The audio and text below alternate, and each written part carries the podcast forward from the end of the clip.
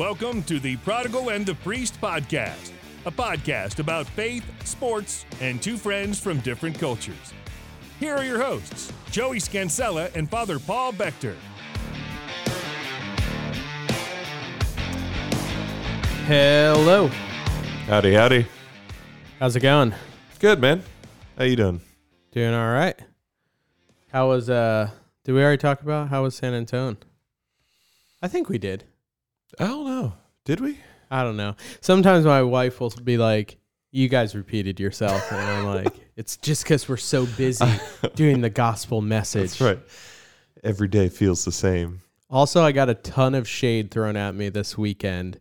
Mhm. People are like, "Yeah, it's the traditional Latin mass." I'm like, "Yes, I understood that after the first time I messed up.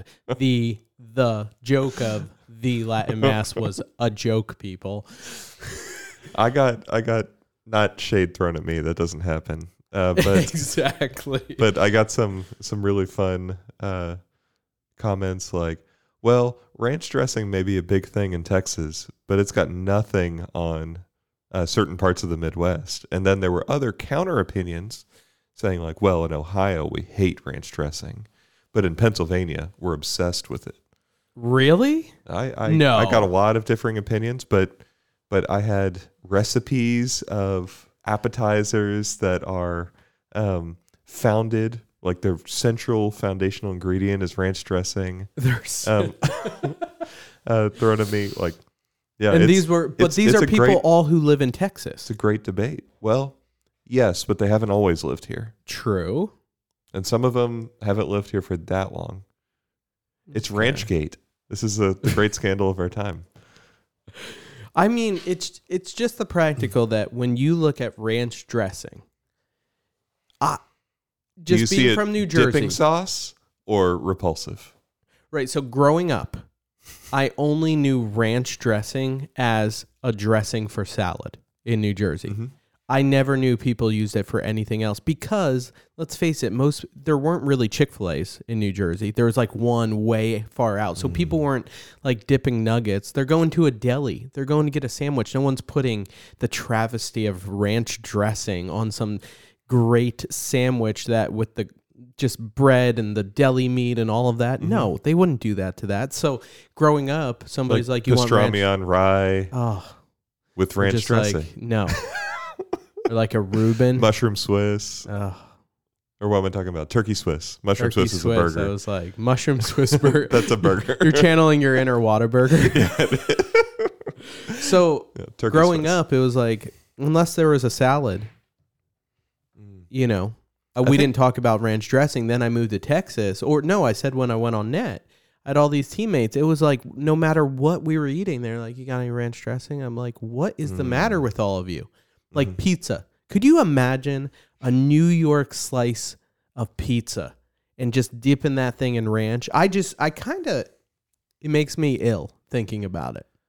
I don't know if I should be a little embarrassed about this. Oh no. Kind of sounds good to me. I've No. gotten into the I've gotten into the thing, the ranch dressing pizza thing. I'm into it. More than your uh, horseradish uh, mustard thing. What what is that stuff called? The Colman's English mustard. yeah, yeah, yeah. So on Easter, Horseradish for those who don't know, on Easter we we had Father Paul over for some uh, for some steak, and we had some left over. We ate in the next day on some bread on a ciabatta roll. It was very good.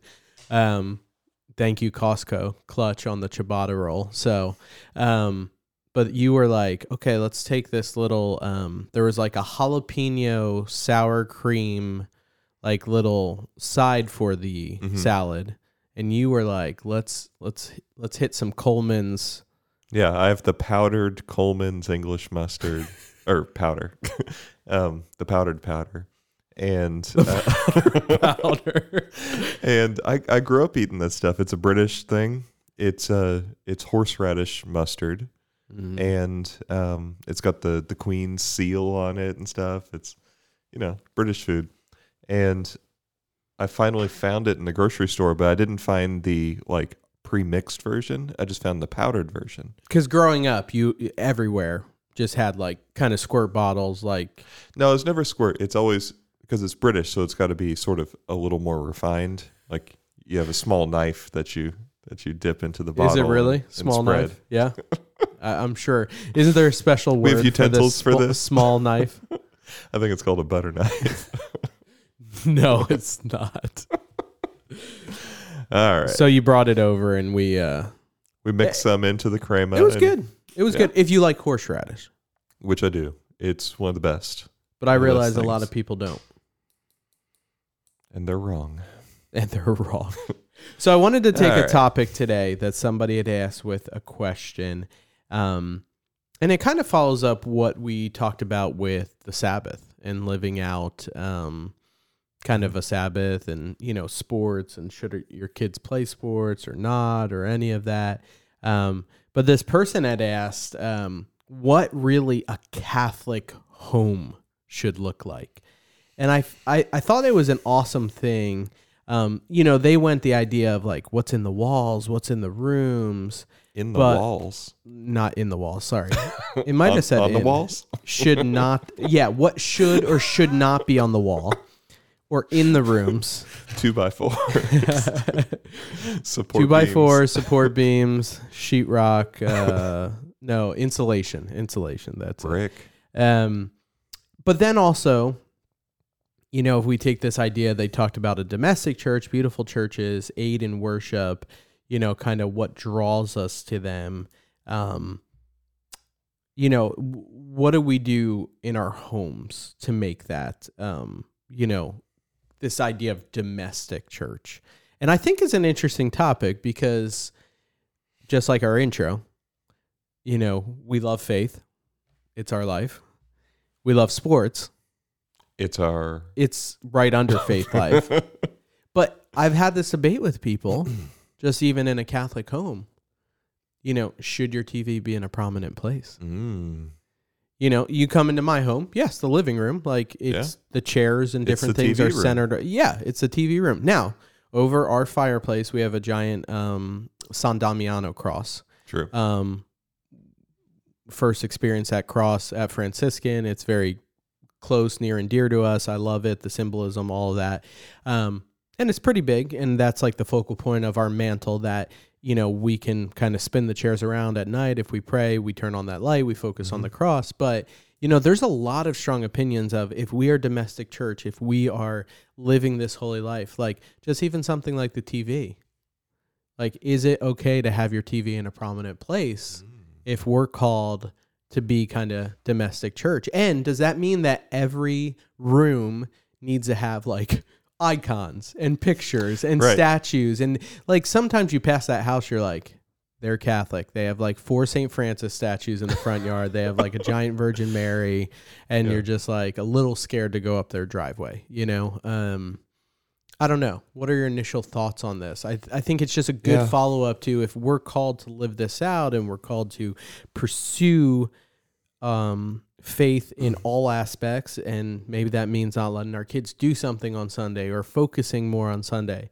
What are we doing with our homes? And is it a problem when you, you know, have other interests or hobbies within that home?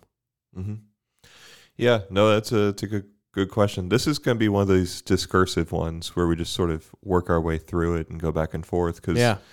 With prudential decisions like this, I don't think there is a, a clear answer. And and when you're not dealing with something that's bad in itself, Mm-hmm. then there's also not just a simple yes or no. Right. Um, we're dealing with with something which is more like more like the Beatitudes, where you can always go further, than like the Ten Commandments, where it's like don't do that. Mm. Um, Wait, say that again for those who missed yeah. that. So, Like, give Um, that example. Well, okay, with the Like- Ten Commandments, right? Thou shalt not kill. And we know that there's many different ways that you can do that. Right. It's a Gossip, chapter heading. you know, hurting people's feelings, you know, all that. But Yeah. Um, but they're negatively phrased for the most part. The Right. Sabbath one isn't, which is kind of what we're getting into here. Right. Or honor your mom and dad. Yeah. Yeah. Um, but for the most part, it's don't do this thing. And it's pretty clear when you've done it or not. Yeah. If you're discerning enough, right? Yeah. Attentive enough to your actions and your thoughts and stuff like that. It's like, well, Mhm. I did or I didn't. Um, but with the Beatitudes, which is the way that Christ places before us as the way of perfection, Mhm. um, you can always go further. Yeah. Uh, So give give one of the beatitudes example uh, for blessed are the pure of heart, for they shall see God. Right? You can always go deeper into like trying to to foster a purity of heart, a chastity of heart, a single mindedness in uh, love focused on God and on your neighbor and your family and Mhm. stuff like that. Or um, uh, blessed are those who mourn, for they shall be consoled. That one's a little more confusing, right? Mhm. Um, blessed are the meek, for they shall inherit the earth. Mhm. Right? Meekness, as a virtue properly understood, imitating Christ in his in his uh, manner, um, is something that you can always go deeper into. Mhm. Um, so, Like the, Th- so those so types of that's ideas. that's true with there's that's true with yeah. virtues in general, right? You can always you can always be more just and more temperate and more prudent and Yeah, it's like saying, okay, how's my prayer life? It can always be better. We can Right. always be striving for more, more holiness. Yeah, Ha- have more I- holiness. Yeah. I can always I can always go deeper into holiness and uh, that's a good thing. Yeah. And until I am perfected in heaven, which is the goal. Yeah. Um so that means that when we're looking at how to make things better in our house, how to make things holier as a family, Mm-hmm. that there's there's not like this sort of like baseline and you know uh, stretch stretch goal like we have to set those for ourselves but they're gonna Right. there's gonna be some discussion so that's a, a really long introduction to I love it. to what i think when i first We talked about sandwiches for five minutes, so it's okay. this is it's it's, it's, it's, it's what we do. it's one of those when i first uh, joined seminary i was scandalized that priests had tvs in their house no. Yeah, I thought diocesan because I had in my mind like the religious life. I thought that's what all priests lived like was like a Benedictine or a Mm. Franciscan or something like that. And, And for those who don't know, right, poverty. yeah, they like, make a vow of poverty. Yeah, like yeah, they're not having TVs in their room. Right. Like they really look like jail cells. They kind of Yeah, live in. kind like of. there's a bed. They call it a cell, Yeah, they call it a cell. So Yeah. just want to give that context. monastic cell. Yeah. Um, but so that's always sort of been my image of of what it should look like, and I think that is like you have to adapt everything right for a family, but Mhm. but if you're holding up like okay, what is what is an ideal that we could strive towards? Not the only ideal, Yep. but one one way this could look, it could look more like making your house look like a monastery, right? You can move towards that um, because monastic life is sort of set up to be a a high functioning uh, community life oriented towards the common goal of growing in holiness Right. right so so that's that's one way to do things and if you're going to do that then making things look more and more like a monastery means stripping away more and more uh, technology in there, mm-hmm. having more and more sort of simplicity Right. yeah probably an icon in every room Right. um, little holy water font in every room like that's that's how monastic cells are Right. but that's that's not the only way that a, a house should look and so i don't want you to hear that and say all right well father paul is judging when he comes into my house how much does this look like like a monastic like like a monastery Right. and if it doesn't look enough like it he's going to be like mm, they're not doing they're not doing No, the thing Nothing. Yeah. um, it's it's quick quick question for you growing up. You you share a room with your siblings or no? I did not actually Okay, so you each I had, had your my own room. room. Did your other brothers? they shared a room for for a long time for most of the time I just think this is an interesting question. So I, did I did very have- early on actually but Okay. Later on, teenage years, you know, or maybe yeah, like I had my own room. ten and up, right? Um, did you have a TV in your room? No, I don't think I did. Yeah, we didn't either, which is a lot different. I feel like than nowadays. A lot of kids having TV, Well, if you've got a phone or a devices, computer, all yeah. of those things. So that that gets into part of it later. But Yeah. ju- just curious, leading into it. Yeah, so so like the monastery is one image that Mhm. you can move towards, and it's just you know if if that's what you decide as a family that you want to make your house look like, then that's great. Which I want to not- affirm as a parent. What I'm hearing is I have permission to throw away all my kids' crap and say, well, guys, sorry, Father Paul told me I could throw away all your toys and stuff like that. You know, you know how many times I've stepped on a Lego? I'm done with Legos. I am done with Legos. Go ahead. Um, another image though is like the medieval village. so, um, and I'm just thinking off the top of my head no, right no, now, no, I but like love it. the church is in the center, right, of the medieval Mhm. village. It grows up around the church, but it grows in this organic, messy way. Mm-hmm. Um, like none of it really makes sense, like as a city planner would do it, but it it just it develops outwards from that central reality of the of the the church in the middle Mm-hmm. with normally a piazza or something and that's Yeah. the the communal gathering space and the most important stuff is there and so like there is there is a reality that architecture does structure our life like it Mhm.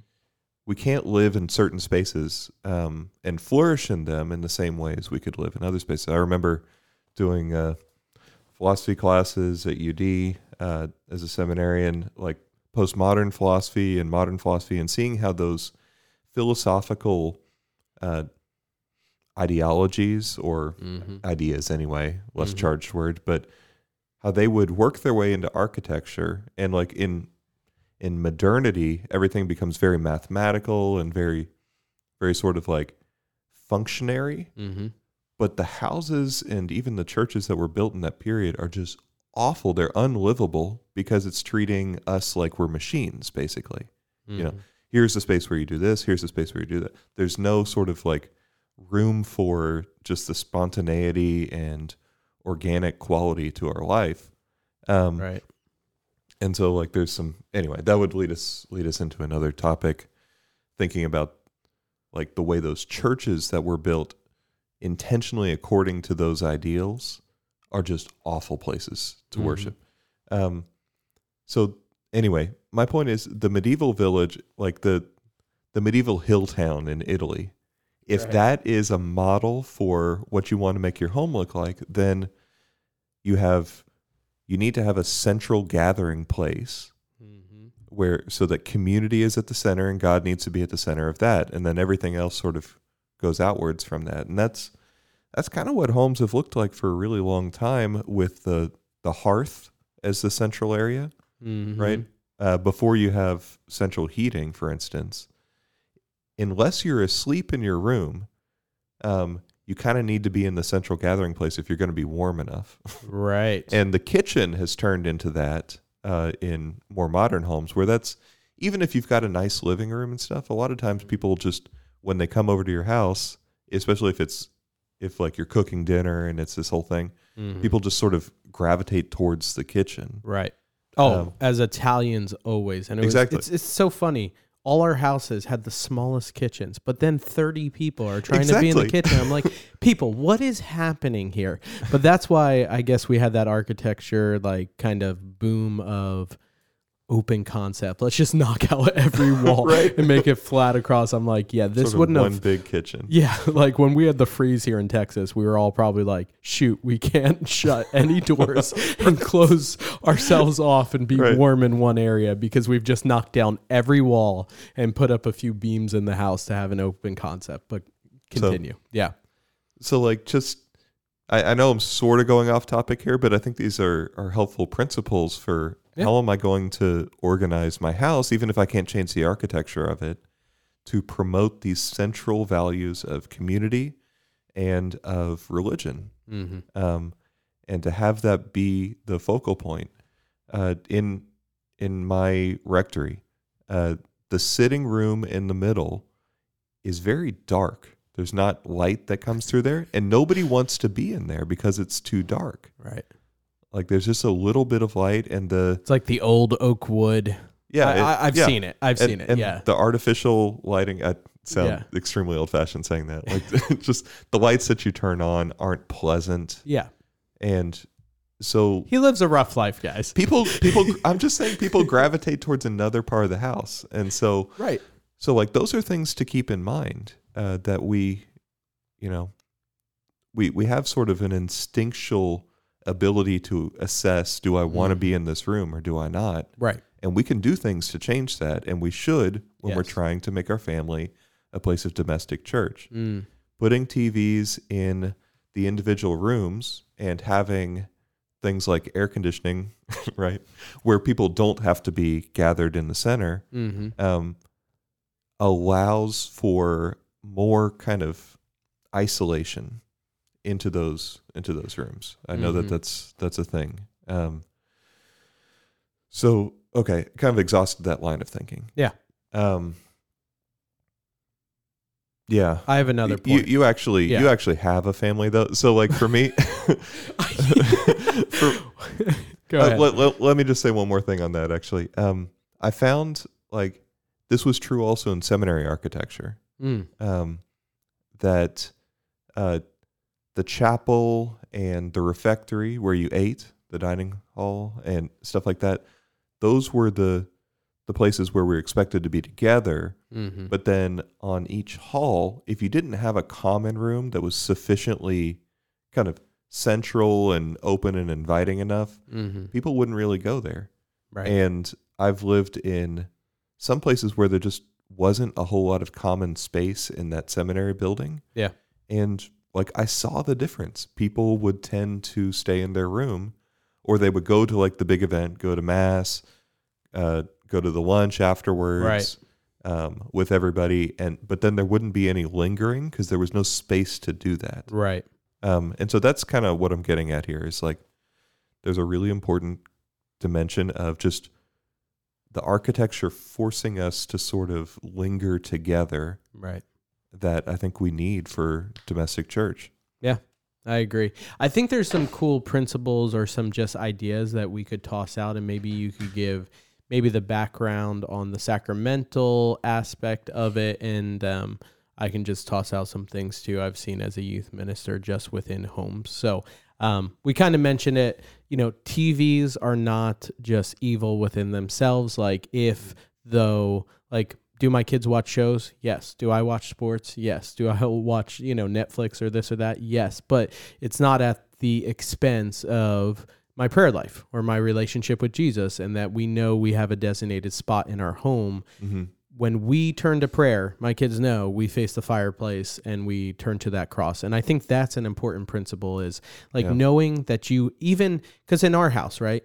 Fran is in a room that she'll share with Sophia one day. Dom's in a room. If we have a boy, you know, he'll share it with the boy, and me and Nikki are in our bedroom. So we don't have another room to be like, this is a dedicated, Right, right. closed off prayer room, right? Mhm.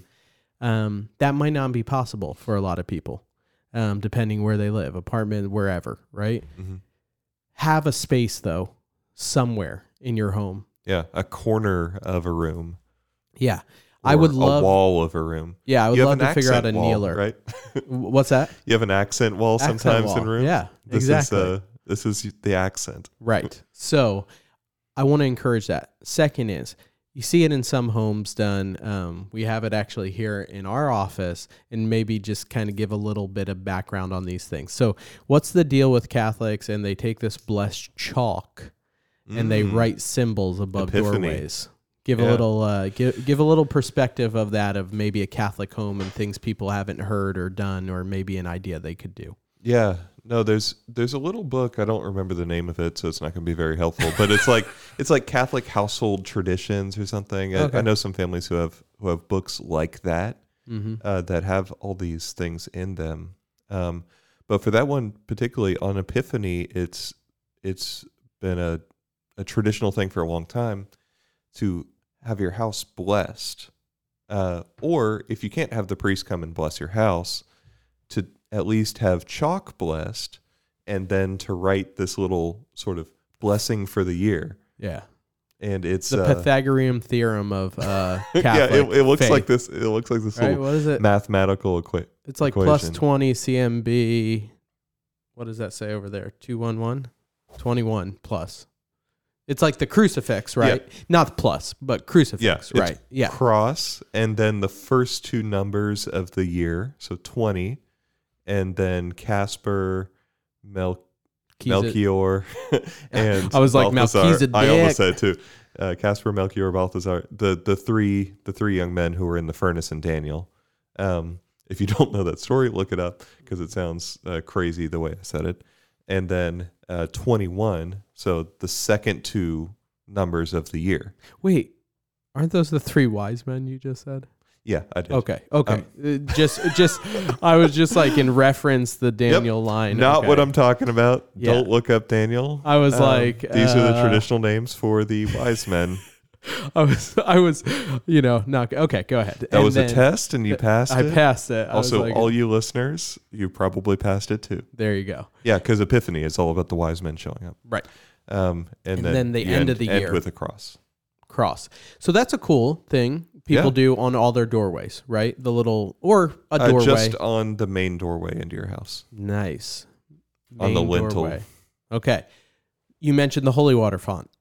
Yeah. like little cool tradition. I know we have that. Um, we don't have it in every room, but we have it in the front room. I think that's something great with kids and a family that helps you learn um, not just making the sign of the cross, but the significance of holy water, and especially during COVID, where we don't get to experience that in the church. Like it's, you know, it's cool to have that in our homes. Any Mhm. thoughts on that? Yeah. Uh, it's that's a great thing to do. Have a little font and teach your kids to dip their dip their finger in the font and to bless themselves as they walk in or out. It's a very Jewish thing. Mm. um, not with the holy water per se, but uh, in in the Jewish tradition, you have uh, what's called a mezuzah. Mm. It's this little thing on the door. It looks like a little rectangle at an angle, um, right on the the door lintel, and that's on every door that you walk through. And there's the words of the Shema, uh, that central prayer from Deuteronomy six four and following. Mm. Hear, O Israel, the Lord is your God, the Lord alone. Therefore, you shall love the Lord your God with all your heart and with all your mind and with all your strength. Mm. And you shall, uh, ve'ahavta Adonai Elohim. um, and you shall like put these words on on your lips and on your foreheads, and it just basically bind these words around you in every way Mm. kind of like the breastplate prayer of St. Patrick, actually. But um, but so they always they always touch that and then touch their mouth when they walk in and or out of a door Mm. in order to keep that commandment of when you're going in or coming out, you should keep these words uh, That's cool. on on your heart and on your lips. So um, that's kind of what we do with holy water, but we're also remembering our baptism. It's also Mhm. sacramental. So anyway, I think that's great. If you don't have holy water, just bring a little water bottle to the church and the priest will bless it. It takes two seconds. Yeah. Um, Love it. Okay, what is your thoughts or opinions on blessed salt? And Yeah. people like some people will like sprinkle holy water and blessed salt around the home. mhm. Um, it's not some like Ghostbusters, like this is magic expelling demons and stuff like that, right? But what is what is the background on blessed salt and the purpose of it? Yeah, I mean, you used to you used to to bless salt and mix it together with holy water as a thing. I think salt just has a lot of important symbolism Mm-hmm. um, in Christianity, right? You are the salt of the The earth. earth. If, uh, but if the the flavor of the salt is taken away, who will who will put Mhm. it back? Kind of thing. Yeah. Um, and there's a lot of different different kind of elements like that that you can have blessed and that you can you can use. Obviously, we use oil in a pretty central way mm-hmm. uh, for anointings and things like that. And Right. there's a whole there's an Eastern tradition uh, Mhm. in particular of blessing oil and using it for cooking and and that kind of stuff. Um, so with salt, yeah, you can. It's a it's a good alternative. I don't know if there's if there's a real distinction per se when you get down. It's just a sacramental. Mm-hmm. It's a thing that you have blessed and that you put around your house. Yeah. and it might be uh, a little easier to use or more stable to keep or something Right. uh, than than water. Cool. So, closing remarks. I think that we need to have an area that is designated for prayer. I think, yeah, it's awesome to have religious, you know, icons and images and, yeah, statues and all those things um, uh, to bring the beauty of God, you know, that truth, beauty, and goodness. I will say this one thing I'm passionate about as a youth minister is if you ever said to a Catholic family, "Hey, would you like put up a picture of the devil in your house?" They would say no, right? Mhm. Most hopefully would respond no. so. But yet, and I just implore you as a youth minister who deals with this, but yet we allow our kids in the privacy of their rooms to have devices and to things that like are just leading them um, directly to what Satan wants and taking them down um, a rabbit hole and ruining their lives and causing addictions and yeah, I'm talking about purity wise and all of that. Um, I implore you as a youth minister. Um, I mean, that is the one thing that I think uh, I'm passionate about. That a Catholic household um, is oriented towards that communal life and nothing hitting hidden in the darkness. Remove the devices from the room. Remove. Mhm. I don't care if it's computer for school. They can do. You can find some area they can work on and ta- table. public. You know, Yeah. any of that. I just, I, yeah, I feel like if I didn't say that, you know, it was a missed opportunity. Any closing remarks for you? No, it's important for kids. It's important for adults too. Yeah. Um, I I try and keep that rule also, even even in my own rectory of Mhm. using electronic devices in public spaces. Um, I think it's a very healthy rule of life. It does start to make your room kind of feel more like a monastic cell, Mm. like this place that's set apart for you and God, um, as a place of prayer and of rest.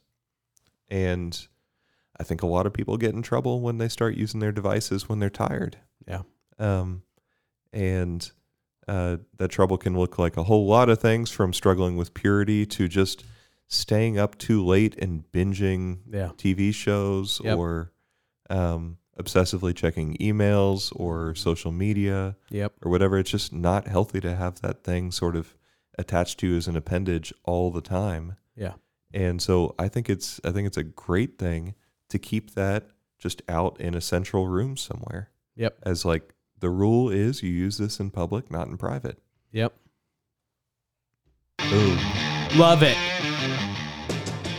Next, we're going to be starting a Netflix show where we go around and we evaluate homes and we say, "Oh, okay, so this could be more Catholic by doing this, right?" We'll call That's it. right. We'll call it the Home Catholic Edit edition of I don't know, Exactly. That's that's the perfect Extreme Home Makeover Catholic Edition. title. What's the Right. thing in Waco? Oh, Magnolia with like uh, fixer upper. Yeah. yeah, yeah, yeah. Yeah, fixer Catholic upper. fixer-upper. That would be great. All right, Joey Scansella, Father Paul Becker. Take care. God bless.